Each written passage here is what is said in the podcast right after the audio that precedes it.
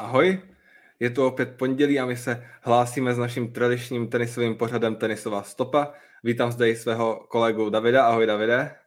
Ahoj Davide a zdravím i všechny posluchače, kteří nás poslouchají. Na úvod bych zmínil, že sponzorem našeho podcastu je sásková kancelář u Fortuna, u které se můžete zaregistrovat. Pro nově registrované máme speciální promokód Tiebreak a Fortunu můžete využít především v dnešních dnech, kdy se nám rozběhl třetí Grand Slam sezóny Wimbledon a najdete na ní všechny zápasy, i ty, které nemůžete normálně vidět v televizi. Takže doporučuji, určitě stačí, když si vsadíte malou částku a můžete sledovat všechny zápasy, které, jsou, které se hrají ve Wimbledonu. Tak Davide, než přejdeme na Wimbledon, i když dneska teprve první den, tak spoustu zajímavých zápasů, spoustu témat k probírání, ale prvně se vrátíme k minulému týdnu, tak kdo na tebe zanechal dojem v minulém týdnu? Kdo udělal tu tenisovou stopu? Ty jo, já si myslím, že by to mohl být jednoznačně Taylor Fritz, který vyhrál v Eastbourne vlastně už, už po druhé uh, titul. Uh, my jsme to tak minulý týden trošku i nakousli, nebo já jsem to nakousnul, že by Taylor Fritz mohl mohl prozřít a mohl by se mu tam dařit, jelikož ono se mu tam každoročně daří, hraje tam skvěle, uh, tráva určitě není jako povrch, na kterým by on nedokázal zahrát, to už jsme viděli několikrát. Uh, předtím to bohužel v tom Hertogenboši a v Londýně nebo v Queen's Clubu nevyšlo, uh, kdy vypadl víceméně ve svém prvním zápase a teďka vyhrál čtyři zápasy v řadě, takže to si myslím, že by mohl být Taylor Fritz tenisovou stopou za minulý týden.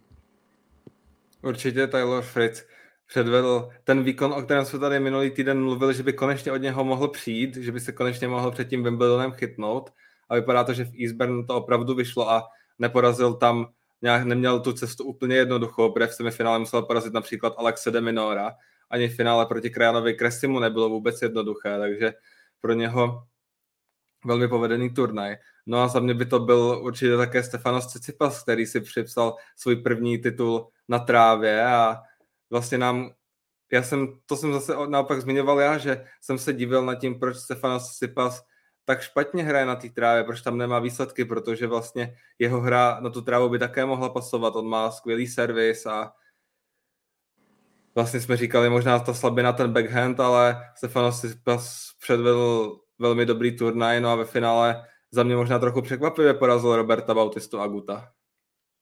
Uh, tak on v tom zápase byl favoritem, takže tam uh, jako sice mírným, co jsem koukal, tam bylo nějaký 1,72, takže si myslím, že to ty sáskový kanceláře viděli, tak třeba uh, 60, 70 na 30 pro, pro Cicipase.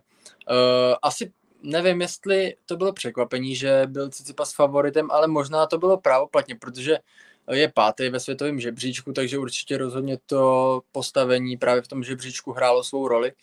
A myslím si, že Bautista měl štěstí, že mu skrečnul, nebo že nenastoupil Nick Kyrgios v zápase uh, druhého kola, nebo jo, bylo to druhý kolo, myslím, že? Mm-hmm. Asi jo. Uh, takže tam měl ohromný štěstí, jinak si myslím, že by do toho finále dokráčel i Nick Kyrgios, uh, jelikož on s Laslem Dierem v prvním kole hrál skvěle uh, a myslím si, že na té trávě taky prozřel uh, a znova by mě bavilo finále Cicipas Kyrgios, takže škoda, že na to nedošlo, ale určitě Stefanos Cicipas předváděl uh, poměrně kvalitní výkony, vlastně ztratil set jenom ve finále a ještě ve čtvrtfinále s Markusem Gajronem, kdy Gajron nehrál vůbec špatně, takže určitě Stefanos Tsitsipas by taky mohl být tenisovou stopou. Určitě bychom neměli ještě na ten úvod zapomenout zmínit Petru Kvitovou, která hrála taktéž v Eastbourne jako Taylor Fritz a dokráčela pro titul. Tak co si říkal na to vlastně? Asi opět ten klíčový zápas s Beatrice Haddad Maja, kdy v Birminghamu ona vlastně s ní prohrála v prvním kole a vlastně podobným výsledkem akorát opačně tentokrát v tom semifinále zvládla ten mhm. zápas. Stoprocentně, no. Tam v tom týdnu by jsem řekl, že byl ten zlomový, zlomový bod nebo to zlomové utkání s Katie Bolter uh, z Velké Británie, kdy podle mě Petra tam nehrála úplně svůj nejlepší zápas. Myslím si, že se tam dost uh, trápila. Katie Bolter hraje pravidelně na té trávě dobře, uh, má silný servis, ale víceméně od té doby Petra nestratila podání, že? Ty tři zápasy pak s Harriet Darts, uh, s Hadat Majou a s Ostapenko, takže já si myslím, že si ten titul zasloužila. Ona tam hrála fakt skvěle. Uh, konečně, konečně vlastně tam prozřela na tom turnaji, dařilo se jí tam a ukázala ten svůj levácký tenis konečně. Ona v Eastbourne, jestli se nepadl, tak stejně jako Taylor Fritz vyhrála už po druhé. A jak jsi říkal, ten zápas Katy Bolter byl strašně důležitý, protože to byl vlastně jediný zápas, kdy Petra ztratila set a nebyla tam úplně přesvědčivá v té své hře, ale potom ten její servis ji strašně moc podržel. Vlastně v zápase s Jelenou Ostapenko, kdy ona čelila několik, několika breakballům, ale vždycky zvládla prostě si ten servis podržet. A za mě třeba právě ten zápas proti Ostapence, která také předvedla velmi dobrou jízdu tím turnajem, tak byl možná vůbec její ten nejlepší na celém turnaji. Mhm, stoprocentně. Jana Ostapenko taky předváděla uh, slušné výkony počas celého toho turnaje. Uh, možná mě i překvapila. Už i tím, možná co, co řekla uh, po jednom tom zápase, kdy víceméně z ní sršilo to sebevědomí. Uh, možná i bychom mohli přiblížit uh, posluchačům, uh, po jakém zápase to bylo. Davide, nespomínáš si, po jakém zápase to bylo? Já jsem to teďka úplně vypustil. Myslím, že to bylo první nebo druhý kolo dokonce. Hnedka. Ty jo, tak teďka myslím, si... že to já si myslím, že to nebylo s Aliutou Mljanovič dokonce v prvním kole. To nejsem si teďka jistý. Nebo, nebo to bylo ještě, ještě dřív v Birminghamu s Rebekou Marino. Možná to bylo v tom Birminghamu s Rebekou Marino. No to uh, já si myslím, že to, že to bylo nakonec takhle, kdy jo, ona... Jo, kdy, jo.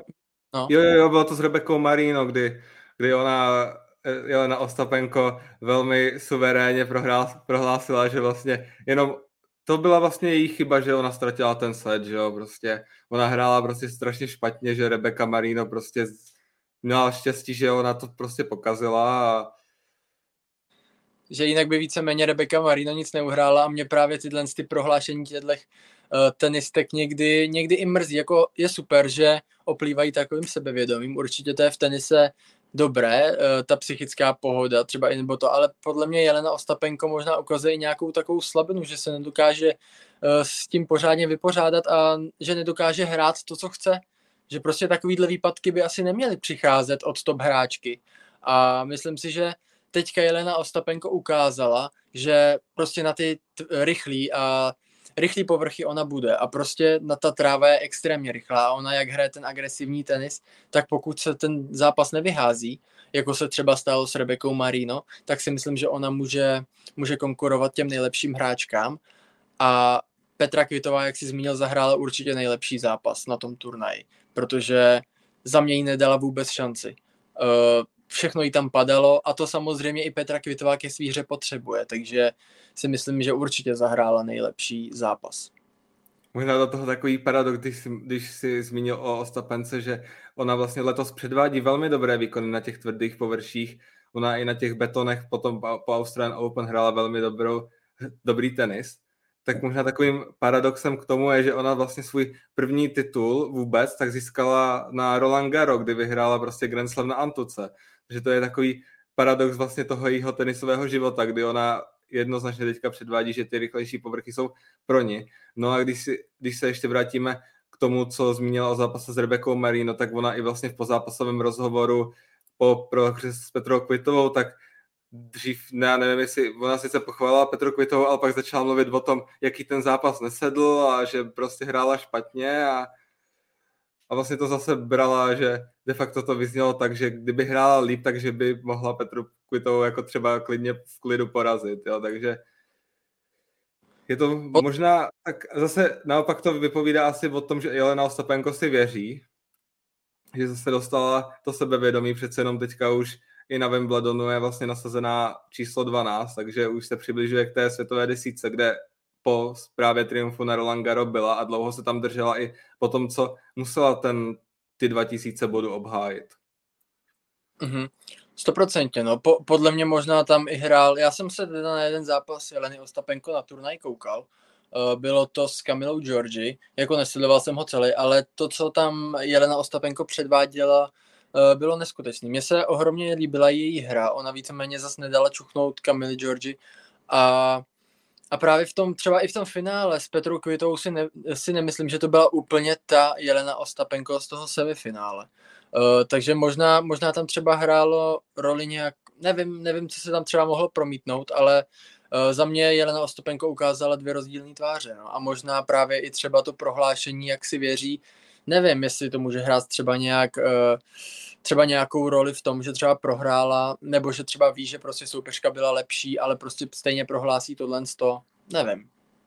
Ještě třeba v tom finále, co si myslím, že jako klad hry Petry Kvitové a proč já si myslím, že ona by letos mohla mít šanci uhrát dobrý výsledek na Wimbledonu, tak její hra na síti. Dost, ona často chodí na síť, je to neobvyklý většinou u hráček na právě mezi ženami, kdy Jelena Ostapenko třeba v tom zápase několikrát měla šanci jít na síť, ale i tak zůstala radši na základní čáře, zatímco Petra Kvitová se toho nebojí a ona dost těch bodů uhrává na té síti. Mm, stoprocentně, no jako jedinou hráčkou, která mě tak napadá a vyhrála minulý týden v, Bodham, v Bad Hamburgu byla Kari, Caroline Garcia, která se toho nebojí, jenže tam to je zase spojený s tím, že ona je skvělou deblistkou a má to prostě zažitý na té síti a většina těch ženských hráček mi přijde, že prostě na té síti to nemají úplně zažitý, uh, že jsou spíš zvyklí hrát od té základní čáry a občas samozřejmě, když se jim naskytne nějaká situace a vidí to, že to je stoprocentní, tak na tu síť jdou, ale někdy to třeba dopadá i tak, že to prostě ten volej netrefí a pak toho plyne, že si věří míň a míň a může se to promítnout do toho jejich výkonu. Takže si myslím, že se spíš bojí tam chodit. Uh, hráčky to samozřejmě trénujou. Uh, já nevím, Kristýna Mladenovič je určitě skvělá třeba na síti a tyhle ty typy hráči, kteří hrajou jak singla, tak debla, tak si myslím, že se toho nebudou bát ale ty hráči, kteří hrajou jenom singla, vy třeba teď, jak jsi zmiňoval Jelena Ostapenko, samozřejmě někdy toho debla si zahraje, ale není to primární deblistka, která by to hrála každý, každý týden, tak si myslím, že ona tam prostě moc nebude. No. No pak je pravda, že Jelena Ostapenko hrála i finále čtyř v Eastburn. Teďka se přiznám, že nevím, jak to finále dopadlo. Můžeme když tak dohledat. Hrála s Ukrajinkou Kinchenok myslím. A že se dostali do finále 4, protože vím, že Petra Kvitová po tom svém vítězství říkala, že vlastně nechápe, jak Jelena Ostapenko mohla dojít jak do finále singla, tak do finále čtyřhry. Takže možná i v to, tohle je překvapení, že vlastně na turnaj se jí dařilo i ve čtyřhře, ale i tak třeba párkrát naopak, když mohla jít na síť, tak nešla. Mm, jako někdy to samozřejmě může být spojený tím, eh, ten dobrý výkon třeba v singlu eh, nebo i v deblu, tím, že se prostě daří na jedné frontě, tak se může dařit i na druhý a tak to bývá, tak to bývá často, si myslím, no. Že třeba je psychicky nahoře, tak toho debla si víceméně užívá, eh, dojde do finále a, a ten single pak už prostě je takovej, že, že to jde samo někdy i to můžeš určitě potvrdit, jako i tenisový hráč, kdy prostě ti jde třeba single, tak se v tom deblu pak cítíš líp a může se to odrazit na té hře. Dohodal jsem si, že s Ukrajinkou Kitchenok prohráli nakonec finále proti Alexandře Krunič a Magdě Linet v Eastburn, takže dvakrát si odnesla cenu pro vlastně za druhé místo z Eastburn. A když jsme vlastně probrali tři turnaje, tak bychom měli zmínit i ten poslední, který jsme ještě neprobrali, turnaj žen, který se, do, myslím, že se, ještě se hrál nějaký turnaj, ne, Davide? Jo, jak jsem zmiňoval, že tam vyhrála Caroline Garcia v tom Bad Hamburgu. Bad Hamburgu. Kde uh... ve finále porazila Bianku Andresku, která vlastně po dlouhé době se dostala do finále. A vypadá, že už i Bianka Andresku se pomale vrací k těm výsledkům, na které jsme od ní byli zvyklí. Jo, určitě, no. Ona teďka hrál, hrála tam skvěle. Uh, trošku mě překvapilo to, že to vyhrála Caroline Garcia. Já jsem asi dával víc šancí právě Biance Andrésku, jelikož i třeba první set vyhrála, eh, pak, pak to bylo takový, že si ty, že si ty uh, holky brali docela i podání, což, což mě docela překvapilo, kdy Caroline Garcia je dobrou servírující hráčkou a to samý Bianca Andrésku, eh, poměrně dobrý servis, uh, hraje agresivně, takže jsme tam mohli vidět poměrně slušný tenis. Eh, já jsem koukal jenom na ten první set, kdy to bylo v tiebreaku a ten tiebreak byl takový vyrovnaný. No, tam to bylo prostě 50 na 50 a myslím, že se o to odvíjel i celý ten zápas. A, a pak mě pak překvapilo fakt, že vyhrála ta Caroline Garcia, že si to pak, že to dokázala otočit a vlastně i Caroline Garcia se docela teďka poměrně na té trávě ukazuje v dobrém světle. kdy ono se jí moc nedařilo poslední dva, tři roky. Ona tam spadla možná i mimo stovku, dokonce to bylo. A teďka, teďka znova je zpátky a myslím si, že hraje dobře. Caroline Garcia vypadá to, že možná se opět vrací k tomu, co jsme od ní byli zvyklí i v singlu, protože ona přece jenom pořád je stále skvělou deblistkou, ale to singlové pole trochu vyklidila a teďka možná ten titul opět může nakopnout. Stoprocentně. Dneska víceméně už vyhrála zápas. Bylo to s japonsko-britskou hráčkou, teď, tyjo, teď si nespomenu na jméno, ale chvíli jsem na ten zápas taky koukal. Caroline Garcia tam měla poměrně na mále, protože prohrála první set a ten druhý vyhrál poměrně jednoznačně 6-1 a ten třetí šel až do závěrečného tiebreaku, kdy myslím, že to bylo 10-4, takže nebyl to úplně stoprocentní výkon. Zase se málem potvrdilo to pravidlo, který už jsme tady několikrát zmiňovali, že když prostě se ti daří na jednom turnaji, tak to neznamená automaticky, že dobře budeš hrát i na tom dalším. A nevím, no, jako Caroline Garcia se mě moc nezdála, ale pohlídala si to. Asi takhle bych to řekl. Ano, to je japonská hráčka Yukito Miyazaki. Mhm, přesně. A opravdu 10-4 ve třetím setu. A tak nějak plynule jsme přešli k Wimbledonu, který se nám letos rozběhl, nebo ne letos, dnes se rozběhl. A možná na úvod bychom mohli zmínit tu kvalifikaci a to, že jsme tady se bavili o tom, jak dopadnou čeští hráči a hráčky. A já vím, že moje poslední slovo bylo, že doufáme, že aspoň jeden z českých hráčů postoupí z kvalifikace. Nakonec to jsou dva hráči, Lukáš Rosol, Zdeněk Kolář. Tak Davide, co na to říkáš? A naopak na to, že z šesti Češek ani jedna nepřešla přes první kolo. Hm, tak vlastně tu kvaldu zvládnul jenom jeden, že? E, takže jsme doufali správně. E, Zdenda Kolář měl štěstí e, při odlášení několika hráčů. Myslím si, že tenhle ten rok to těm lucky loserům, uh, jak se jim říká, uh, si myslím, že do, dobře, protože oni víceméně hodně hráčů se odhlásí třeba na poslední chvíli. Vy teďka třeba Marin Čilič, bohužel byl pozitivně testován na COVID, nevím, se divím, že se to ještě takhle tam testují ty hráči, ale m, asi úplně zbytečný za mě, ale to je prostě téma na, na dlouhý povídání. Uh, takže myslím si, že se tam dostane hodně hráčů jako lucky loserů a Zdenda Kolář měl štěstí, kdy on byl vlastně čtvrtý nasazený, takže tam bylo víceméně jasný, že když se dostane do toho závěrečného kola té kvaldy, takže by se mohl probojovat jako lucky loser. Lukáš Rosol hrál skvěle uh, tu kvalifikaci, ukázal, že prostě tráva, že není náhoda, že jednou se mu tam podařilo na Wimbledonu porazit Rafu Nadala.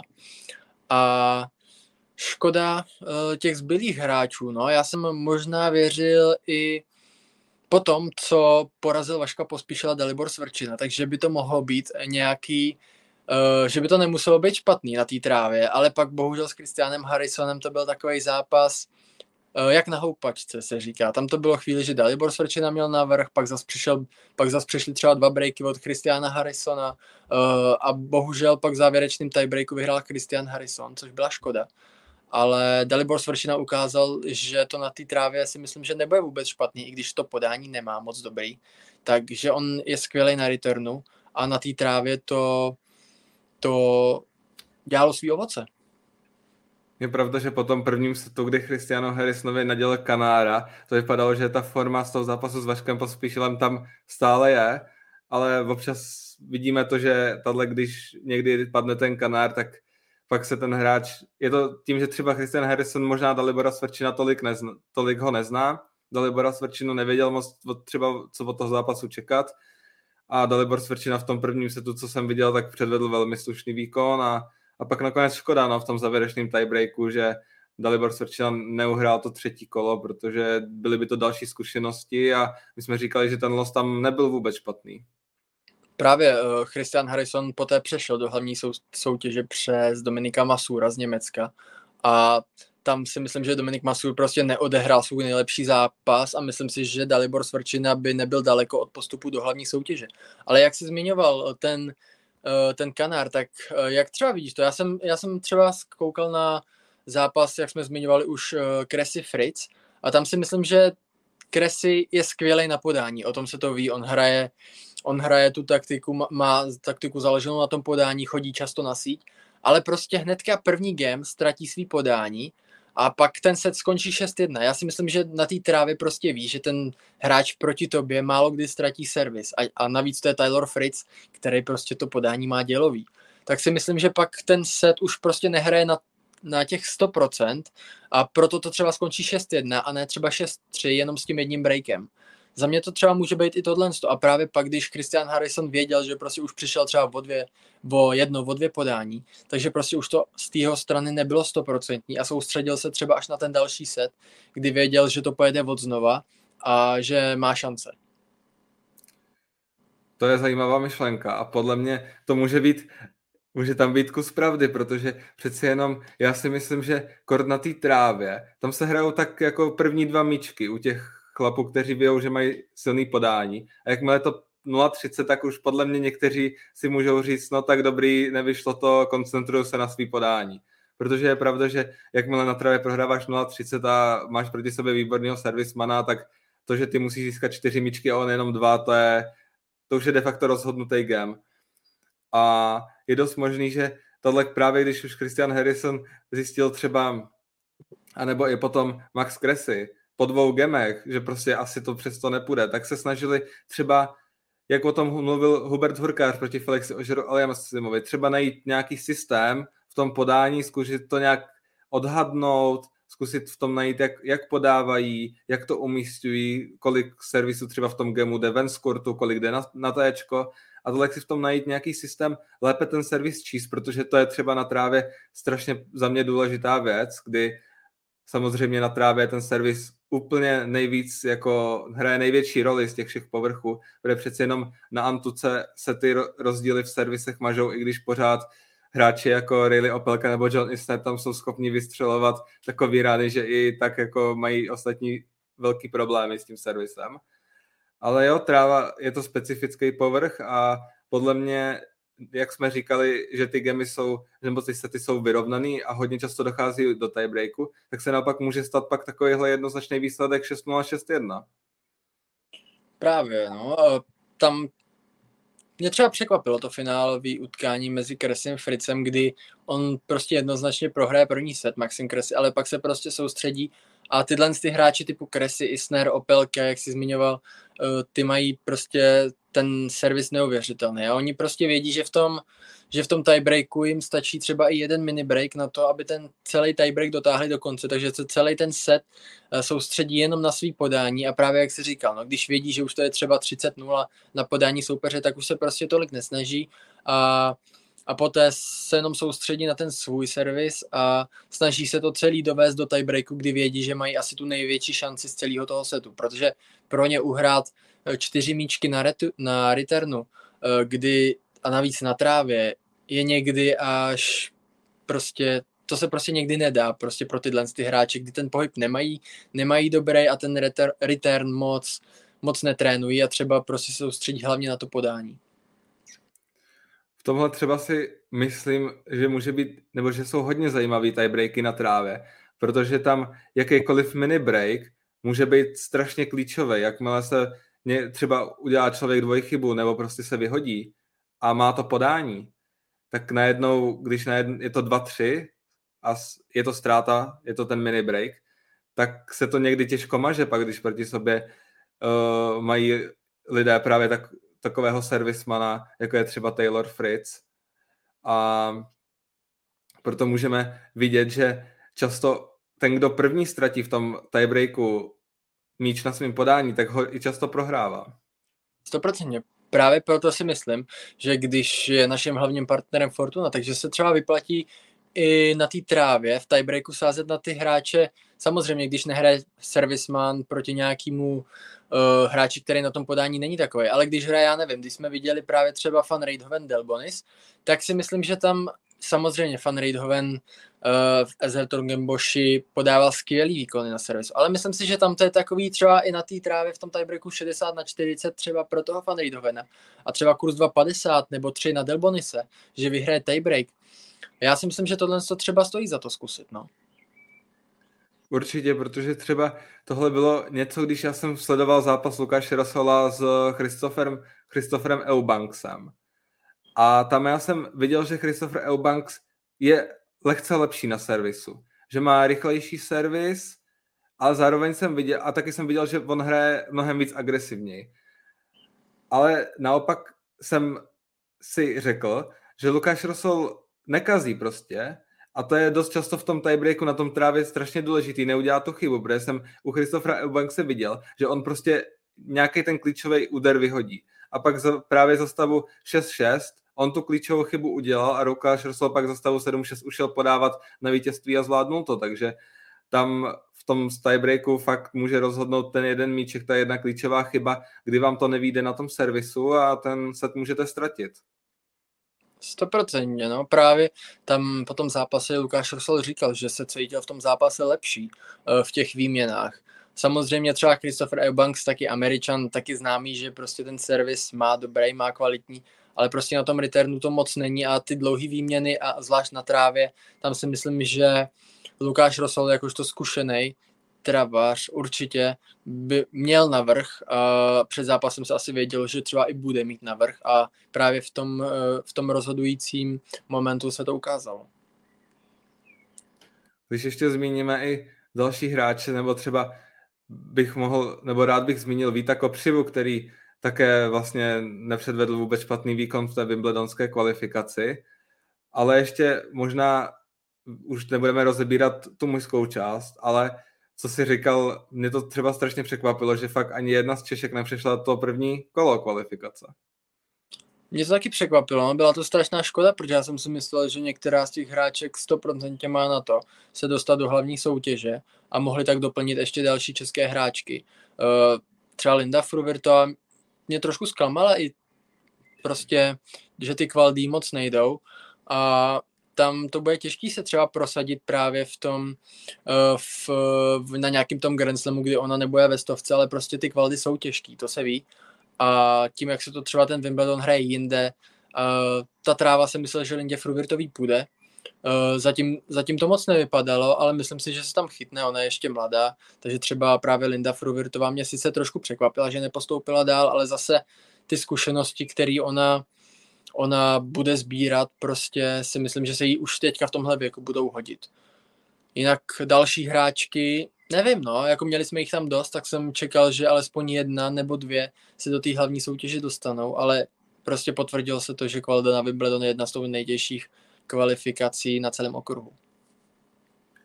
Když přejdeme k hlavní části turnaje, tak možná máme, nebo za mě zápas, který bych chtěl rozebírat jako první a trochu mě připomíná to, co jsme rozebírali na začátku Roland Garo.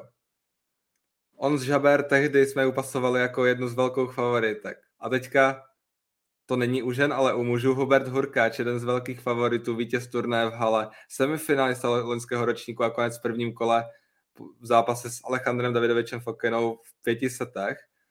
Tak Davide, co na to říká, že Hubert Hurkáč se loučí s Wimbledonem už v prvním kole? No, jako za mě dostal jednoho z nejtěžších soupeřů, co mohl. Protože Alexan- Alejandro Davidovič Fokina je prostě nepříjemný soupeř. Ten se bude snažit za každýho stavu, bude kousat, nechá se ošetřovat a prostě takový ty věci. Uh, vedl 2-0 uh, Davidovič Fokina, potom Hubert Hurkač to stáhnul, i když Davidovič Fokina, myslím, že ve třetím uh, se tu to bylo, že vedl s breakem, uh, poté se Hubertu Hurkačovi ještě povedlo ho breaknout zpátky hnedka, takže tam si myslím, že mohl Hubert Hurkač přenést ty otěže na svoji stranu. V tiebreaku dokonce vedl, myslím, že 7-5 to bylo, nebo všichni se už radovali, pak si uvědomili, že, že se to hraje až do deseti a prostě pak ztratil dvě podání na trávě, což si v tiebreaku prostě to prostě nemůže být, ztratit dvě podání za sebou, to nevím, co se tam stalo, že se prostě na to nesoustředil, nebo nevím. A, a prostě přišlo to, no, a Davidovič Fokina si to pohlídal, nebo pohlídal, prostě to bylo takový, zase, no, nevím, no, nevím, co dodat. De facto, jak jsi řekl, že dostal nejtěžšího soupeře, dle žebříčku dostal nejtěžšího soupeře, protože Alejandro Davič Fokina byl první nenasazený, 33. hráč vlastně, který byl vlastně přihlášen dle žebříčku do hlavní soutěže, takže vlastně těžšího soupeře nemohl dle žebříčku dostat. A v prvních dvou setech, on ten první set prohrál v tiebreaku, pak druhý set byl trochu jednoznačnější. Ve třetím setu on čelil dvěma matchballům, protože jak si říkal Alejandro Davidovič Fokina, měl break, takže už tam odvracel matchbally, nakonec to zvládl v tiebreaku, jestli se nepletu ten třetí set. Ale já když jsem se díval na statistiky, zápas jsem neviděl, ale když jsem se díval na statistiky, tak až ten čtvrtý set mě připadal tak jako na podání Hubert Hurka, že byl jistý, protože tam už to fakt byly třeba gemy 40-0, 40-15, že fakt ztratil třeba jeden míček nebo nestratil ani žádný, že prostě to v pohodě zvládl čtyřmi, čtyřmi vlastně výměnami ukončit ten game. A do té doby Alejandro Davič, Davič Fokina i dobře returnoval podle statistik. Si myslím, že ten zápas musel být rozhodně pro fanoušky hodně zajímavý. No a když se dostaneme k tomu pátému setu, kde Hubert Hurkáč vedl 7-6 a šel na podání, měl dvě podání a vlastně de facto měl vloženou situaci na 9-6, takže de facto, když jsme se tady bavili o té Jeleně Ostapenko, tak já bych možná i v tomhle případě řekl, že Hubert Hurkáč si to prostě sám prohrál, protože ten zápas prostě měl nakonec i přesto, jak si ho špatně rozehrál prohrával 2-0 na, na sety, tak de facto měl vlo, to ložený ten pátý set, aby to dokončil a vyhrál. 100%. No my jsme před týdnem říkali, že Hubert Hurkač už je vyzrálý na to, aby zaznamenal nějaký výraznější úspěch na Grand Slamu, ale bohužel teď se potvrdilo, že prostě to asi ještě úplně není ono.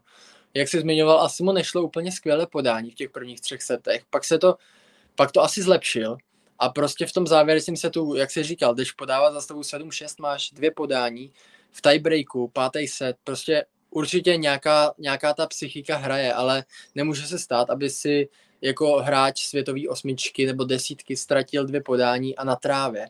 A navíc ještě s takovým podáním, jaký má Hubert Hurkač. Tam nevím, co se úplně muselo stát. Zas na druhou stranu, Alejandro Davidovič Fokin je takový blázen, ten někdy do toho chodí až tak, že prostě pro ty soupeře to je nepříjemný a on dokáže vyhrát prakticky každý míček. Takže tam se nemůže podcenit vůbec nic. A tam nevíte, jestli Alejandro Davidovič Fokin bude napravo, nalevo, když to dáš tam, tak on tam bude a prostě, prostě on dokáže lítat fakt všude. Ale trošku mě sklabal Hubi Hurkač. No on před tunem taky prohlásil, že za každé jedno ESO za jedno ESO půjde 100 eur na Ukrajinu, nevím, kolik dal S, takže... 21. 21, no, takže, takže si myslím, že i to třeba mohlo hrát tu roli prostě, že nevím, no, jestli mu to třeba nějak jestli mu to nějak uh, zasáhlo třeba i sebevědomí, psychiku, tohle z toho, že prostě věděl, že když dá ESO, takže bude muset odevzdat 100 eur, jako samozřejmě, uh, co si budem, tohle, to, kdyby in, on nasázel, já nevím, 200, eur, 200 S za ten zápas, tak prostě do jeho, do jeho peněženky se to moc nepromítne, si myslím. Takže, takže tady v tom asi mohl být v klidu, ale třeba to mohlo hrát svou roli. Je možný u té psychiky, že přece jenom Hubert Hurkáč poprvé bylo jeho jméno před Grand Slamem tak skloňované, protože on přeci jenom v tom hale předvedl opravdu skvělý výkon a hodně na všech frontách vlastně já jsem četl, tak se prostě mluvilo, že vedle Djokoviče s Nadalem je to prostě Berettini a Hurkáč, jo, takže i to mohlo hrát svou roli, že prostě Huby byl poprvé ve své kariéře vlastně v tom, že on, od něho se dokonce čeká ten dobrý výsledek, protože loni před Wimbledonem on v takové situaci nebyl, že by byl favoritem toho Grand Slamu, takže tam si dokráčel do semifinále. A od tý, vlastně kromě toho on na, na žádném Grand Slamu žádný výrazný výsledek nepředvedl. A teďka prostě na té trávě se o něm začal mluvit čím dál víc a víc a je možný, že to hrálo nějakou roli. Stoprocentně. Myslím si, že, že to bylo třeba to samé jako Alexander Zverev na Australian Open, kdy se prohlašovalo, že on může být světovou jedničkou i na French Open. A prostě tohle to určitě s těma eh, s těma hráčema nějak zaclouma, i když tady se žádný body neudělovali, takže zas, zas třeba i o motivaci míň, ale myslím si, že prostě ty price money a tyhle ty věci jsou takový, že, že tam o tu motivaci musí být postaráno a samozřejmě, jak jsi zmiňoval, no určitě to může hrát uh, svou roli. Přeci jenom pořád je to Wimbledon a jak si říkal, peníze za to jsou velmi slušné, takže to si myslím, že rozhodně Hubert Hurkáč měl motivaci, protože přeci jenom on fakt jako v tom hale, to jsme tady minule rozebírali, že tam to byl neskutečný výkon a de facto jako první z těch top favoritů se rozloučil s Pavoukem, takže když jsme tady možná dneska ještě nakousneme, kdo jsou ti naši favoriti a favoritky, tak máme o jednoho hráče méně v poli, kterýho bychom mohli zmínit. Stoprocentně, no tak eh, jak zase hrám tu typovačku, tak jsem koukal, že jste to tam měli hodně Huberta Hurkače, takže, takže nějaký bodíky budou už minus, pro mě samozřejmě dobrý. Já jsem tam Huberta Hurkače neměl, takže já jsem spokojený. Uh, vyhnul jsem se mu, uh, ale myslím si, že stejně, že já jsem to teďka udělal tak jako, tak jako takový hráče jsem si tam dal, jako je Kyrios, Tiafou, takže jsem na to hodně zvědavý, kam dojdou třeba tady ty hráči. Tiafou uh, dneska vyhrál s Vavasorem 3-0, myslím si, že předvedl přesvědčivý výkon, uh, hrál skvěle, takže si myslím, že i on může dojít daleko. No, když zmiňuješ Francesa Tiafova, já jsem se díval, on tam má i velmi zajímavý los na to, že by třeba jako do čtvrtého kola mohl klidně dojít. Je to Takže tak? tam, tam si myslím, že jako je to zajímavý a když jsi zmínil Nika Kyriose, tak já ho tam mám taky, protože Nick Kyrios letos mě přijde na té trávě, že vlastně ve všech těch jeho zápasech, tak já jsem neviděl na něm, že on by to prostě něco vypustil. On hrál prostě neskutečně, je vidět, že ta tráva ho baví, že ta hra na té trávě ho baví a že vlastně on si tam neskutečně věří. On vlastně věří tomu, co prohlašuje, že je jeden z nejlepších hráčů na trávě a že kdyby, on dokonce řekl, že kdyby se hrálo na trávě, tak je samozřejmě v top 5, jo. kdyby se tam hrálo každý, jako od, od, od ledna do prosince, tak bude v top 5 a já si myslím, že proč by tam Nick Kyrgios nemohl zopakovat čtvrtfinále, které tam uhrál tuším v roce 2014. To procentně, tak on, on jako hrál skvěle na těch turnajích, no, on prostě je vidět, že ta tráva mu jde, že ho to baví a to je nejdůležitější. Jsem zvědavý teda, skrečoval s Roberto Bautisem Agutem nebo nenastoupil k tomu zápasu, tak jak na tom bude zdravotně, ale myslím si, že, že to bude asi v pohodě, i třeba to bylo nějaký preventivní, protože věděl, že prostě Wimbledon chce hrát, chce tam ukázat svůj nejlepší tenis. A myslím si, že Nick Kyrgios má taky velice přívětivý los, nebo co jsem tak koukal, tak on je v té v té půlce pavouka, kde není Novak Djokovic, uh, takže na něj nemůže narazit uh, ze začátku. Eh, nebo třeba, nevím, v třetím, eh, čtvrtém kole. Takže si myslím, že tam by to mohlo, mohlo být na nějaký čtvrtý kolo, čtvrtfinále. Proč by ne? Tam by mohl být zajímavý zápas ve třetím kole právě Nikiro Stefanos Cecipas, což by byl zápas, na který já bych se rozhodně díval. To by mohl být jeden z, z taháků třetího kola, kdyby to vyšlo. 100%. Já jsem právě, tam si myslím, že to Hale nám napovědělo to, že bylo vidět, že Nick Kyrgios na té trávě je o hodně lepší než Stefanos Tsitsipas. I přesto, že Stefanos Tsitsipas pro sebe urval první set, eh, tak jsem to viděl tak, že prostě Nick Kyrgios je o hodně lepší. Eh, a bylo to pak vidět v těch dalších dvou setech, kdy prostě Nick Kyrgios si to pohlídal, eh, hrál skvěle a myslím si, že právě Stefanos Tsitsipas by na něj neměl v aktuální situaci. Potom, když se dostaneme ještě možná k dalším favoritům, nebo k jednomu hráči, kterého jsme tady rozebrali i minule, Rafael Nadal, opět odhodil berle, lítá po kurtu v prvním kole, má za mě zajímavý los, nebo neúplně jednoduchý, protože Francisco Serundolo ukázal, že i na té trávě nehraje vůbec špatně. On hrál tříseťák s Renem Penistonem, jestli se nepletu.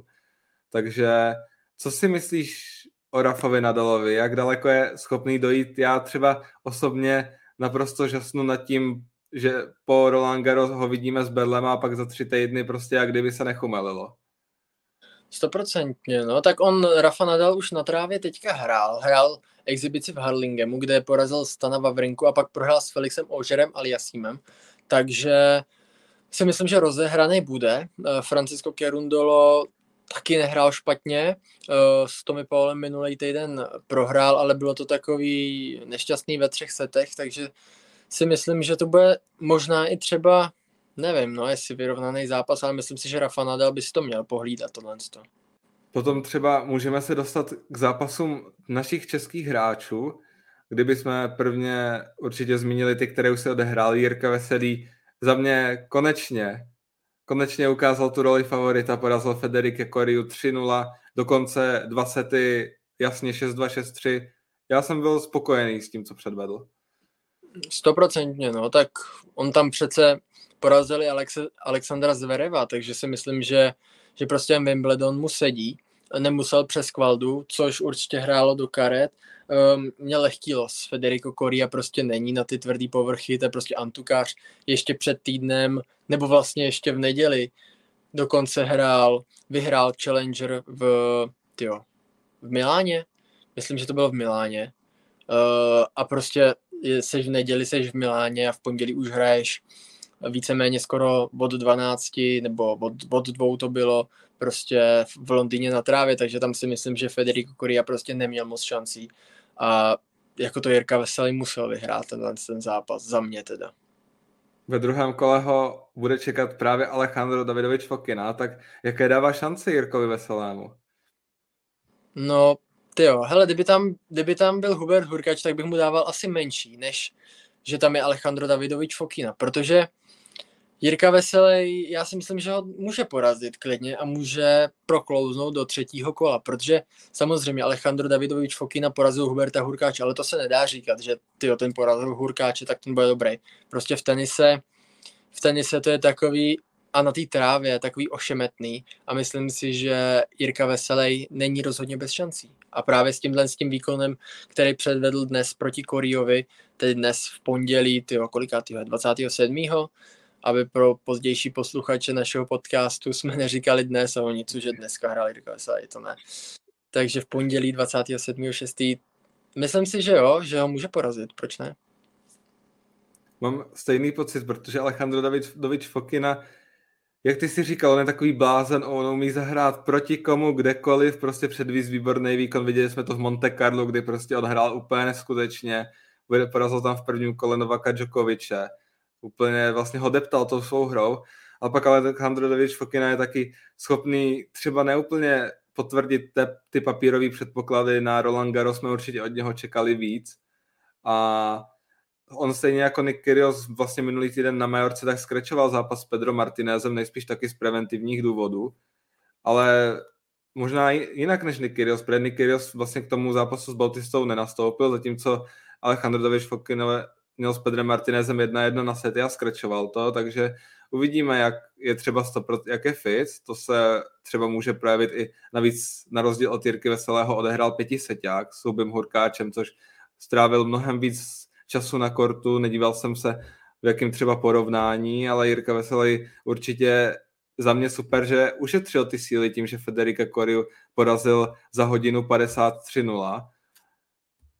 Mm-hmm. Stoprocentně, no. Zas na druhou stranu mají nějaký ten čas na odpočinek, takže si myslím, že tohle to úplně nebude hrát eh, svou roli. Právě i Davidovič Fokina se často nechává takhle ošetřovat a prostě pak, když ví, že třeba v tom zápase je horší, tak prostě skrečne. U něj tohle je známý. A uvidíme, no, jsem na ten zápas ohromně zvědavý. Zdeněk Kolář jako lucky loser má v prvním kole Benjamina Bonziho, což taky není úplně asi nejtěžší los, který by Zdeněk mohl dostat, přitom ale sáskové kanceláře hodně, moc, hodně favorizují Bonziho, tak jak vidíš třeba Zdeňkovi šance uhrát něco proti Bonzimu? Nevím, no mně se Benjamin Bonzi poměrně dost líbí na těch uh, tvrdších typech uh, povrchu, ať už to je teďka tráva, dobře hrál ve Stuttgartu. Uh, já si myslím, že on je kvalitnější hráč na tyhle ty povrchy než Zdenda Kolář, a, ale uvidíme. No. Zdenda Kolář prohrál v, tý, v tom finále té kvalifikace s Vavasorem, kdy si myslím, že klidně mohl i zvítězit, ale já nevím, asi s Dendovi Kolářovi moc šancí nedávám, ale třeba se můžu mílit. No. Za mě Benjamin Bonzi prostě lepším hráčem, měl by potvrdit roli favorita, ale může se stát cokoliv. A potom asi nejtěžší los, který má český hráč, tak Jirka Lehečka se s Filipem Krajinovičem. Ale za mě tohle může být strašně zajímavý zápas, protože Jirka Lehečka na té trávě hraje neskutečně, ale stejně tak Filip Krajinovič, který to potvrdil vlastně v Queensu, kde došel až do finále. Mhm. Určitě, no. Právě si myslím, že je to takový na nic, no, že dostane Jirka Lehečka znova takhle těžkýho soupeře, ať už to byl třeba tyjo, ve Stuttgartu Nick Kyrgios, že jo, tak prostě teďka by ho zase Nicka Kyrgiose mohl mít ve druhém kole.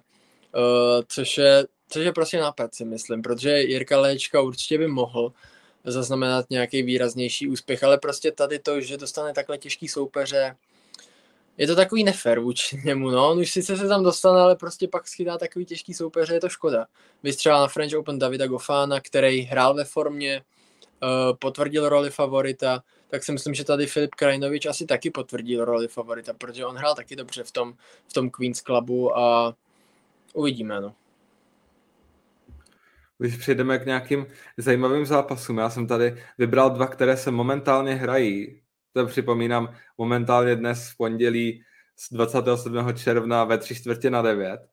A jsou to zápasy, nejprve bych zmínil zápas Aleksandr Bublik, Marton Fučovič, zatím 6-1, 3-1 pro Alexandra Bublika. Za mě možná trochu překvapivě jednoznačné. Marton Fučovič na té trávě hraje výborně, ve byl vlastně loni ve čtvrtfinále a nevím, jestli to třeba u něho není i ztrátou té motivace, že vlastně on si ty body neobhájí. 100% si myslím, že by to mohla být nějaká ta ztráta motivace, že prostě tak jako vnitřně naštvaný, že, že ty body prostě nebude mít. Uh, na druhou stranu Alexander Bublik není vůbec špatný hráč taky na trávu, takže si myslím, že, že i pro něj zase prostě je to Grand Slam a tam prostě ty soupeři nejsou lehký, no a tady ten zápas byl asi pro mě, já bych favorizoval asi Alexandra Bublika a Marton Fuchsovič za mě mohl jenom překvapit, třeba to ještě otočí, ale podle toho průběhu, kdy Alexander Bublik je na tom podání poměrně přesvědčivý, tak to asi úplně nebude. A za mě druhý zajímavý zápas, zatím jedna jedna na sety, Janik Sinner, Sten Wawrinka. Pro Janika Sinnera celkem těžký los, protože vlastně sice dostává hráče, který dostal divokou kartu, ale je to prostě trojnásobný Grand šampion.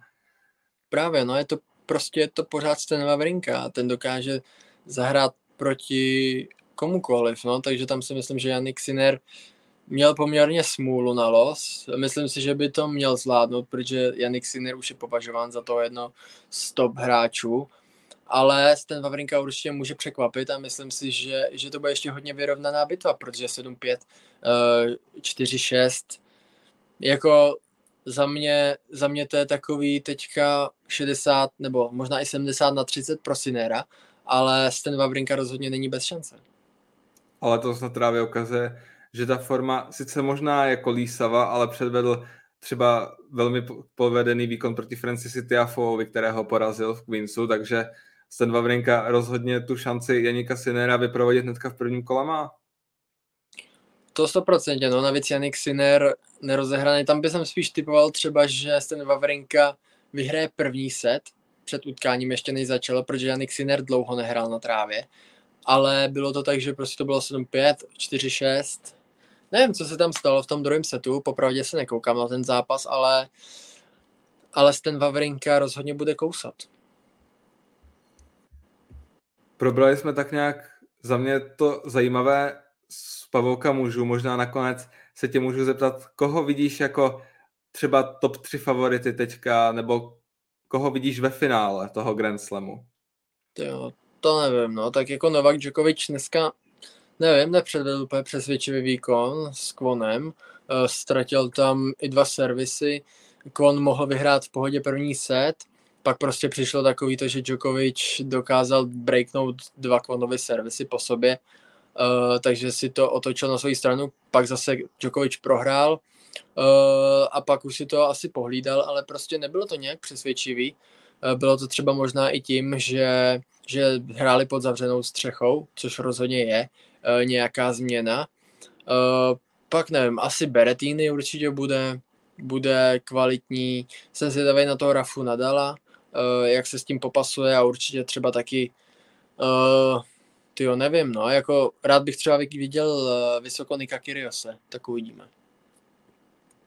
Tak můžeme přejít na ženský pavouk, který nám samozřejmě pro nás české fanoušky je velmi zajímavý. Máme tam spoustu účastnic a nevím, jestli pojedeme od zvrchu, ale možná bych začal Petrou Kvitovou, jejíž jméno asi možná Davide, budeš se mnou souhlasit, že možná ona je ta největší naděje na to dojít nejdál ve Wimbledonu?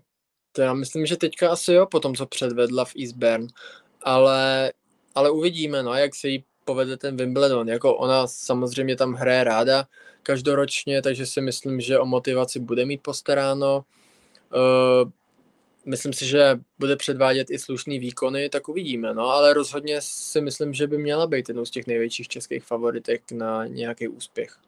V prvním kole čeká Italka Jasmine Paolini, Antukářka za mě as, asi by to mělo být pro Petru celkem pohodový vstup do turnaje. To rozhodně měl, no i když je to ženský tenis, no, tam se prostě může stát cokoliv, ale teďka, jak se pořád, jak pořád zmiňujeme, že to je vyrovnanější a vyrovnanější, tak si myslím, že tohle to nebude ten případ toho, kdy Jasmíne Paulíny by měla uh, porazit Petru Kvitovou, protože Petra Kvitová je agresivnější hráčkou, na té trávě to má víc žitý než Jasmín Paulíny a měl by být lepší. První kolo nám také opět přináší zajímavý český souboj Tereza Martincová, Karolína Plíšková. Tak za mě třeba bych úplně neodhazoval Terezu Martincovou. Za mě možná i třeba, co jsem viděl poslední dobou, může být považována za větší favoritku. Rozhodně, no. Tak Karolina Plíšková prostě, eh, když jsem ji viděl v Eastburn Katie Bolter, tak prostě to nebylo ono. Eh, na tom podání nebyla stoprocentní, během jednoho gemu, co jsem koukal, tak dala čtyři dvojchyby a vlastně víceméně darovala celý, celý game Katie Bolter Uh, ani na tom příjmu to nebylo ono. A myslím si, že Tereza Martincová rozhodně nebude bez šance, protože Tereza Martincová předváděla slušný výkony. Uh, je o ní známý, že má radši ty tvrdší povrchy, rychlejší, takže v tomhle tom, v tomhle tom to rozhodně bude zajímavý zápas, protože obě hráčky vyznávají agresivní hru, uh, jsou slušní na svém podání a bude to vyrovnaný hodně těžký los má také Marie Bousková, kterou čeká sedmá nasazená Daniel Collins. Tak... Už se ale teďka hraje, ne? Myslím. Hraje se? Jo, jo, určitě, protože vím, že jsem to už tam viděl, že už se to hrálo, teď... teď... Je, to, je to jedna jedna na sety 3-2 pro Marie Bouskovou s breakem, takže... No, takže tam to je hodně nadějný. I kdy... To vypadá dobře. Já jsem typoval, že Daniel Collins si my, jsem si myslel, že, by, že vyhraje, ale jako Marie Bousková předvádí a překvapuje. Uh, a předvádí dobré výkony, jsem chtěl říct. Za mě třeba Daniel Collins, já jsem od ní po Australian Open čekal strašně moc a zatím mě hodně zklamává ten, ty její výkony, protože ona sice stále je světovou osmičkou, ale za mě to není úplně nejlepší po Australian Open, že by se posunula k té světové špičce. Pořád je spíš vzadu v té světové desítce. No, stoprocentně. Já jsem uh, nejsi sám, který od ní očekával hodně, protože si myslím, že hodně tenisových fanoušků, nadšenců i třeba nějakých typerů od ní čekalo hodně, ale prostě někde se to zadrhlo a, a nějak se do toho nemůže dostat. No. Tak třeba právě ta tráva mohla být pro ní uh, tou lepší volbou než Antuka třeba, za mě, ale asi teď, když vidíme, že Maruška Bousková uh, vyhrává a snad i dokáže ten zápas dotáhnout do vítězního konce, takže to asi nebyla úplně pravda. Přes první kolo nám dneska také prošlo Ons Žaber, která je po druhý v roli favoritky za mě a tentokrát už si myslím, že je vyzrálejší než French Open a hlavně silnější povrch pro ně. Stoprocentně, no. On Žaber, tam jsme, tam jsme tušili to, že prostě to nepřijde takový, to jako bylo na, na tom French Open, že nevypadne v prvním kole. A myslím si, že tráva je přesně ten povrch, který bude sedět a sedí. Takže si myslím, že on Žaber je považována uh, širokou veřejností a myslím si, že i mnou, i já ji považuji za jednu z největších favoritek uh, letošního Wimbledonu. Možná stejně jako u mužů spousta otazníků u Rafi Nadala, jak na tom bude. Tak už jen stejný příběh píše Serena Williams, která jako hráčka na žebříčku 1204 je vlastně nejníže postavená, ale přitom nevíme, jestli samozřejmě musíme ji považovat jako jednu z favoritek, protože nejde odepsat hráčku, která vyhrála 23 Grand Slamů, samozřejmě, že jo. Právě no, jako je to velký otazník Serena Williams, protože jako osobně netuším, co od ní čekat, kdy se vlastně po roce vrátí samozřejmě hrála Debla v Eastburn, ale prostě Debla je úplně jiný než single. V singlu si to musí oběhat sama a to jako jsem na to hodně zvědavý po takový pauze, jestli to zvládne. Uvidíme, jak na tom bude fyzicky, protože jako samozřejmě herně na tom asi nic nestratíš, uh, ten tenis nezapomeneš, ale prostě ta fyzička, ta bude asi nejdůležitější a jsem na to ohromně zvědavý, no jak na tom bude. Je pravda, že když jsem viděl ty aspekty z toho zmiňovaného tebou Debla mezi Ons Žaber, Serinou Williams a párem Bousková Sorry Stormo, tak za mě hlavně za Serinu tam vlastně běhala Ons Žaber, to, co ona tam všechno měla, to bylo neskutečný a Sirina už potom stačila, aby na té síti prostě ne, to nepokazila a byl to bod pro ně. Bylo to tak, no jako já jsem neviděl ani jeden jejich zápas, ale jak říkáš, já si myslím, že to asi tak bylo. Serena Williams si hlídala své podání, určitě to byla zase klasická raketa, ale uh, jako to spojení s Onžaber se mi popravdě líbilo, protože Onžaber je šikovnou hráčkou, běhavou, Serena Williams zase skvělou tenistkou, což samozřejmě i Onžaber, ale prostě tady to si myslím, že by klidně mohlo pasovat a proč ne do budoucnosti tyhle ty síly nespojit znova. Nejsi jediný, komu se to líbilo, samozřejmě nejvíc nadšená z toho byla samotná Tunisanka Ons Jaber, která se posunula na druhé místo ve světovém žebříčku a je vlastně první Afričankou, které se povedlo něco takového, že je vlastně světovou dvojkou a v nejlepší uh, společnosti vlastně tenisové a možná pro ně škoda, že ten, ta ztráta na Igu Šivate, která prostě letos zatím předváděla neskutečný výkony, je tak velká. Na druhou stranu asi poprvé máme u Igi Švetek taky nějaký otazník, jak ona na tom je, odhlásila se z Berlína kvůli zranění ramene, takže vlastně nevíme, neviděli jsme ji na trávě v žádném přípravném turnaji a poprvé se může stát, že třeba někdo přeruší tu její šnůru. To jo, to nevím, a jako nevím, jak je její zranění závažný nebo to, ale myslím si, že pokud bude zdravá, tak si myslím, že minimálně čtvrtfinále nebo semifinále by jako udělat měla s tou její formou, protože ona prostě, jí, jí se už nemůže prostě podceňovat, je to světová jednička, uh, hraje skvěle, hrála skvěle jak na tvrdém povrchu, tak na antuce a tohle to prostě si myslím, že bude předvádět pořád teďka už. Ještě možná než dořekneme i zbylé české hráčky, tak dlouho jsme tu nemluvili o nasazené dvojce turnaje žen, Anet Kontaveit, tak jak vidíš Anet Kontaveit na trávě, taky jsme ji vlastně neviděli. Dlouho jsme o ní nemluvili, předtím zářila na těch tvrdých površích, na betonech v Americe. Teďka hodně dlouho ticho v tenisové stopě. No, tak byla antiková část sezóny, tak prostě tam se to moc neočekávalo. O ní to jsme říkali, že to prostě nebude úplně ono. E, teďka přišla tráva, a myslím si, že na tom Wimbledonu není rozhodně bez šancí na nějaký dobrý umístění. V prvním kole zvládla duel s Bernardou Pera, která si myslím, že je velice nebezpečnou hráčkou, protože ona je podobným stylem za mě Petře Kvitový, protože ona je levačka, má skvělý servis a myslím si, že pro Anet Kontavaj to nebyl úplně jednoduchý los, ale zvládla to a myslím si, že může klidně dokráčet zase uh, daleko v tom Wimbledonu. Když se vrátíme ještě k českým hráčkám, další Grand Slam po návratu pro Báru Krejčikovou, kterou čeká Marina Zanevská, belgičanka. Tak jak věříš Báře Krejčikové, mohl by pro ní nastat nějaký průlom zatím po tom návratu to není úplně přesvědčivé, ani na té trávě. No, právě, no v tom Eastburn porazila Marta Kostiuk uh, z Ukrajiny a jako Marta, Ma, Marta Kostiuk tam hrála skvěle. Uh, I když prostě Bára Krejčíková je světovou, ty teďka nevím, na jakém je místě. 14. chtěl říct, takže přesto prostě Mart, je považována ve, ve většině zápasů za favoritku Bára Krejčíková, to musíme rozhodně zmínit. Ale prostě Marta Kostiuk ji prostě přestřílela, ona jak hrála agresivně, mně se strašně líbila hra Marty Kostiuk a prostě Bára Krejčíková na ní byla jako krátká, ona prostě tam ani nemohla skoro nic udělat, i když za mě nehrála úplně nejhůř, tak prostě Marta Kostiuk třeba v, konkrétně v tom Eastburn uh, prostě přehrála a byla lepší hráčkou a Bára Krejčíková teď s Marinou Ženevskou. Jsem na to zvědavý, myslím si, že by rozhodně měla vyhrát. Uh, uvidíme teď, uh, jak ten Wimbledon, kdy se nerozdělou ty body a všechno, jak to bude, ale prostě myslím si, že by mohla dojít zase daleko, protože Bára Krejčíková je kvalitní hráčkou.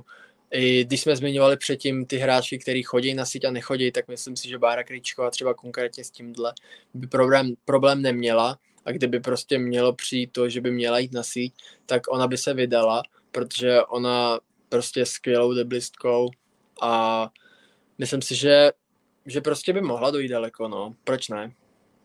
A poslední českou zástupkyní, která už tedy v Pavouku není, byla Katka Syňaková, která dneska prohrála s Polkou Majou Chvalinskou.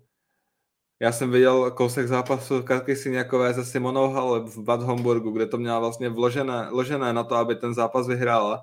Bohužel nakonec přišla prohra, tak co si říkal na tohle brzký konec s polskou kvalifikantkou?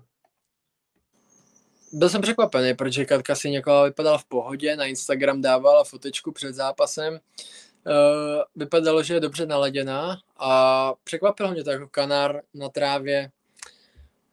Nevím, no, co na to úplně říct. A samozřejmě Maja Chvalinská uh, musela kráčet kvalifikací, takže už byla rozehrána uh, na trávě. Uh, potom, co předvedla třeba eh, Kateřina Syňaková s Biankou Andrésku nebo se Simonou Halep, tak jsem věřil, že by mohla dojít třeba ideálně nějaký třetí kolo, čtvrtý, čtvrtfinále, že by, to, že by to třeba mohlo klapnout, ale prostě teď eh, po tom zápase samozřejmě po bitvě každý generál, ale prostě Maja Chvalinská v té kvalifikaci musela kráčet, eh, všechny zápasy hrála vlastně na tři sety a porazila třeba Coco van den Weg a to je za mě jedna z nejlepších hráček na trávu. A prostě Maja Chvalinská ukázala, že dokáže porazit i právě tuhle tu američanku a pro Katku si nějakou rozhodně nic lehkého a ukázalo se to. Tenisová stopa se pomale, ale jistě blíží ke konci. Neváhejte hodit nějaký komentář, dotaz, pokud vás něco zajímá ke startu Wimbledonu nebo třeba váš tip na favority. A když jsme zmiňovali favority u mužů, tak určitě můžeme zmínit další favoritky u žen. Mluvili jsme tady o Ize Šviotek, o Ons Žaber. Já bych těmto dvou jménům třeba přidal Coco Golf. Co myslíš? Stoprocentně, no. Právě to jsem taky chtěl zmínit, že Coco Golf by mohla zazářit na letošním Wimbledonu. Uvidíme, jak se jí tam bude dařit, protože tu hru, kterou ona má, za mě má úplně přesně jak vyšitou na trávu. Takže jsem na to hodně zvědavý. Samozřejmě uvidíme, třeba i Alison Riske by mohla dojít daleko, klasická hráčka na trávu, která prostě to má ráda. Už jak jsme zmiňovali, Ons Jaber, právě Iga Šiontek a tady ty hráčky si myslím, že, že by mohly dojít daleko. Uvidíme, jak Petra Kvitová. Eh, samozřejmě před tím turnem v Eastbourne eh, jí nedával nikdo moc šance a možná i kdyby třeba vypadla Petra Kvitová dřív v Eastbourne, tak by jí nedával nikdo šance ani teď na Wimbledonu, ale tím, že to vyhrála, tak je v nějaký určitý herní pohodě a myslím si, že by to mohla ukázat, tak uvidíme, no. Ještě možná ke konci Beatrice Hadat Maja. Možná jedna z favoritek trochu takový případ on z Žaber vlastně před Roland Garo, to jsme tady ještě nezmínili, vyhrála turnaj v Nottinghamu, ve dvou hře ve čtyře, vyhrála v Birminghamu, v Eastbourne semifinále, přišel Wimbledon, první kolo, 1-2 na sety s Kajou Juvan. Hmm. Co na to říct, no? Nevím. Jako Kaja Juvan samozřejmě byla velice nadějnou hráčkou, ale postupně se dostala, dostala do takový tý, do takového toho středu, prostě, že nějak nevyčnívá, ale prostě zahraje si to svoje. A a teď, teď to ukázalo. No, třeba jako 6-4 ještě dobrý výsledek toho setu, protože Beatrice má, byli jsme zvyklí, že ten servis nestrácí na té trávě, ale 6-2 v tom závěrečném setu, kdy si minimálně dvakrát ztratila servis, to je podle mě moc. A nebyli jsme na to zvyklí u, u Hadat Maj počas těch turnajů na trávě.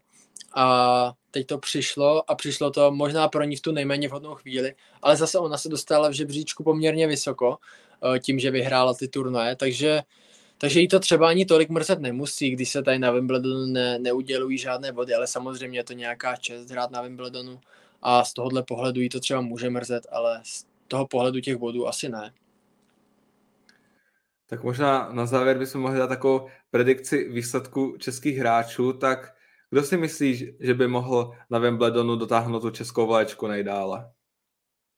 Ty jakože, to nevím, no, jako já jsem zmiňoval, asi Petra Kvitová, ale, ale uvidíme, no.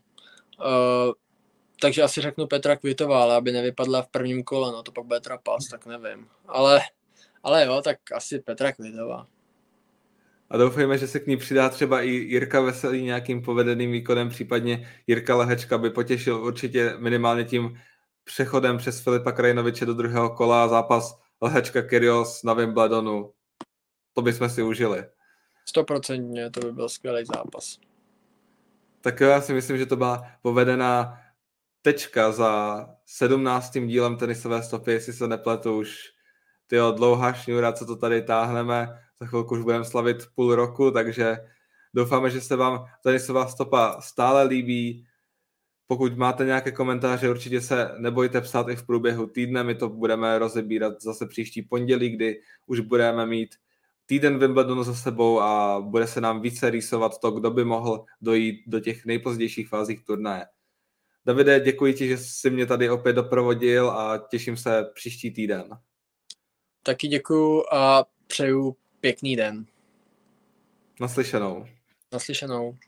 Ministerstvo financí varuje, účastí na hazardní hře může vzniknout závislost. Zákaz účasti osob mladších 18 let na hazardní hře.